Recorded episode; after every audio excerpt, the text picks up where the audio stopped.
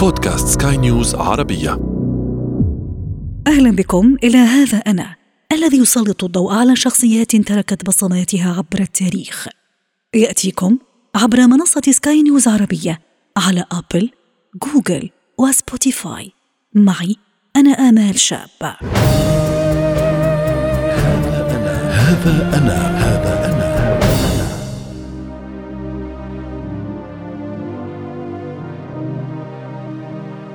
إننا في عام 1968 إمارة أبو ظبي في حركة دؤوبة في ظل حكم الشيخ زايد حاكم الإمارة وحكيمها. الاحتلال البريطاني يعلن نيته الجلاء عن الإمارات.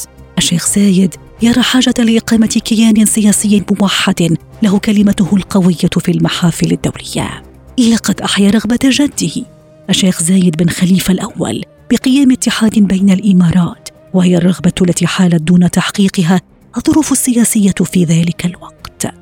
قرية السميح الحدودية بين دبي وأبو ظبي. إننا في الثامن عشر من فبراير عام 1968 على تلة رملية وتحت خيمة ارتفعت أعمدتها وثبتت أوتادها يلتقي الشيخ زايد بالعضيد والسند الشيخ راشد بن سعيد آل مكتوم حاكم دبي.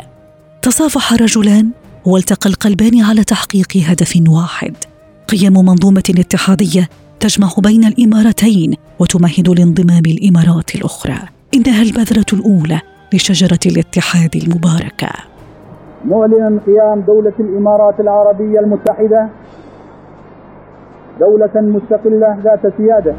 إننا في الثاني من ديسمبر عام 1971 لقد أعلن عن قيام دولة الإمارات العربية المتحدة بست إمارات ضمت إليها إمارة رأس الخيمة في العاشر من فبراير عام 1972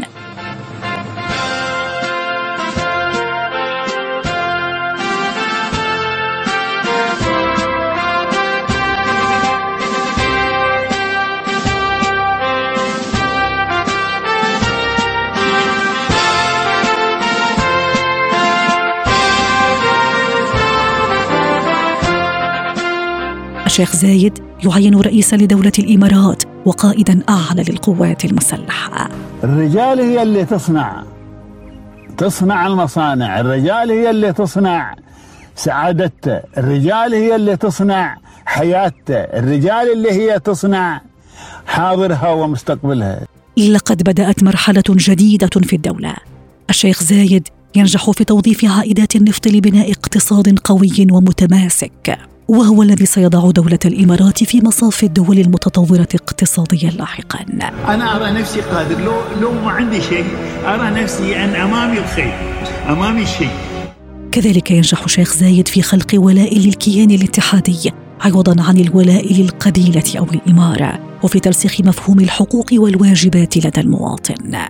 خارجيا حكيم العرب الذي ساهم مع أمير الكويت في إنشاء مجلس التعاون الخليجي ينجح في حل خلاف بين مصر وليبيا وفي حل خلاف حدودي بين سلطنة عمان وجنوب اليمن. إنه يرسي اسس سياسة خارجية تتسم بالحكمة والاعتدال ومناصرة الحق والعدالة ويكسب الإمارات سمعة دولية في العمل الإنساني. لما نعطي هذا المال عطي هذا المال لازم يرزق منه. هو يأخذ نصيبه ويرزق الناس. لقد نالت الجوائز التي حصل عليها شيخ زايد شرف اقترانها باسمه. وهو الضليع في السياسة والاقتصاد والشعر. عن الكثير الصدق بيسد والصدق تشهد له مواريث إنه البدوي الأصيل الذي نسج اشعارا عن الفخر والحكمة والغزل. الثاني من نوفمبر عام 2004 الشيخ زايد بن سلطان النهيان في السادسة والثمانين من عمره لقد فاضت روحه الطيبة لبارئها. توشحت البلاد بالحزن وذرفت الدموع وأقبل المعزون من مشارق الأرض ومغاربها.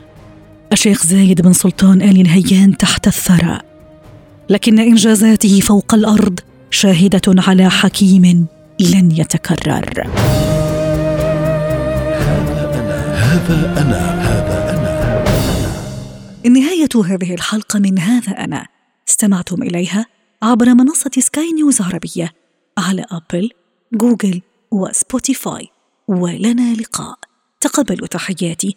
أنا آمال شابة في الإعداد والتقديم وتحيات المخرج يحيى جلال.